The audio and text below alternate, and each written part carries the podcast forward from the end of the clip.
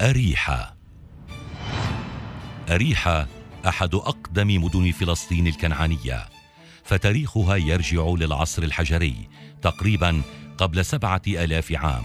وهذا ما جعلها بالمقارنة مع دمشق بأنها أقدم مكان مأهول على الأرض. يعد الاسم مرتبطا بأحد اللغات السامية القديمة. وسام هو أحد أبناء نوح. ويقال إن المدينة اكتسبت اسمها من أريحة بن مالك بن أرنخشد بن سام بن نوح عليه السلام. وهذه الكلمة تعني في لغة جنوبي شبه الجزيرة العربية القمر. وأريحة في السريانية تعني الريح الطيبة أو الأريج. ازدهرت المدينة كثيرا في عهد الرومان ويظهر هذا في شكل المدينة ككل. فقد شقوا فيها الطرق وأقاموا في بعض المراكز التجارية وبدأت مسيرة المدينة. كما قلنا تعتبر المدينة من أقدم مدن التاريخ فقد وجد عالمو الآثار بقايا لمستعمرات عمرها يصل إلى العشرة آلاف عام أي ما قبل الفخار.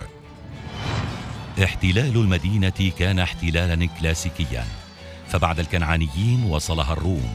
وبعد الروم وصلها البيزنطيون وصولا إلى الفتح الإسلامي وبعدها الأمويون والعباسيون ثم الصليبيون وتلاها الدولة الأيوبية وصولا إلى العثمانيين والبريطان حتى العام 1967 حيث حصلت النكسة.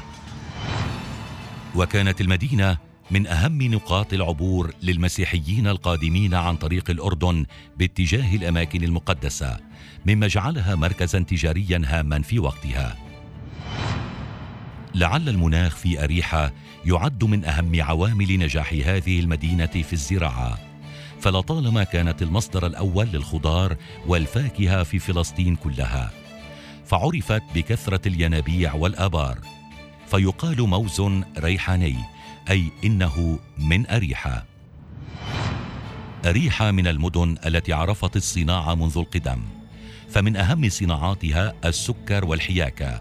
وليس هذا فحسب بل أن المدينة تعد من أهم المدن الفلسطينية في مجال السياحة. فهي مطلة على البحر الميت وبالطبع للسياحة الدينية دورها في المدينة.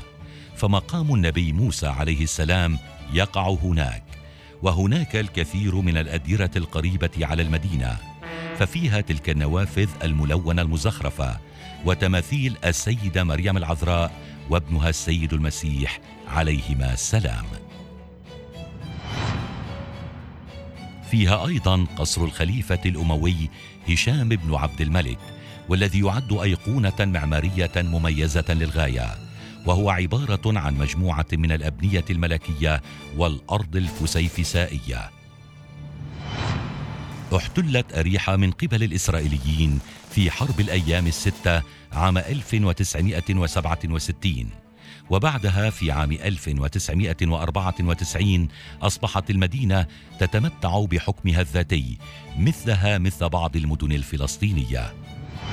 صنفت هذه المدينة على أنها الوجهة السياحية الأكثر شعبية لدى الشعب الفلسطيني وعليه بقيت المدينة واجهة سياحية مشهورة للغاية في الأوساط هناك.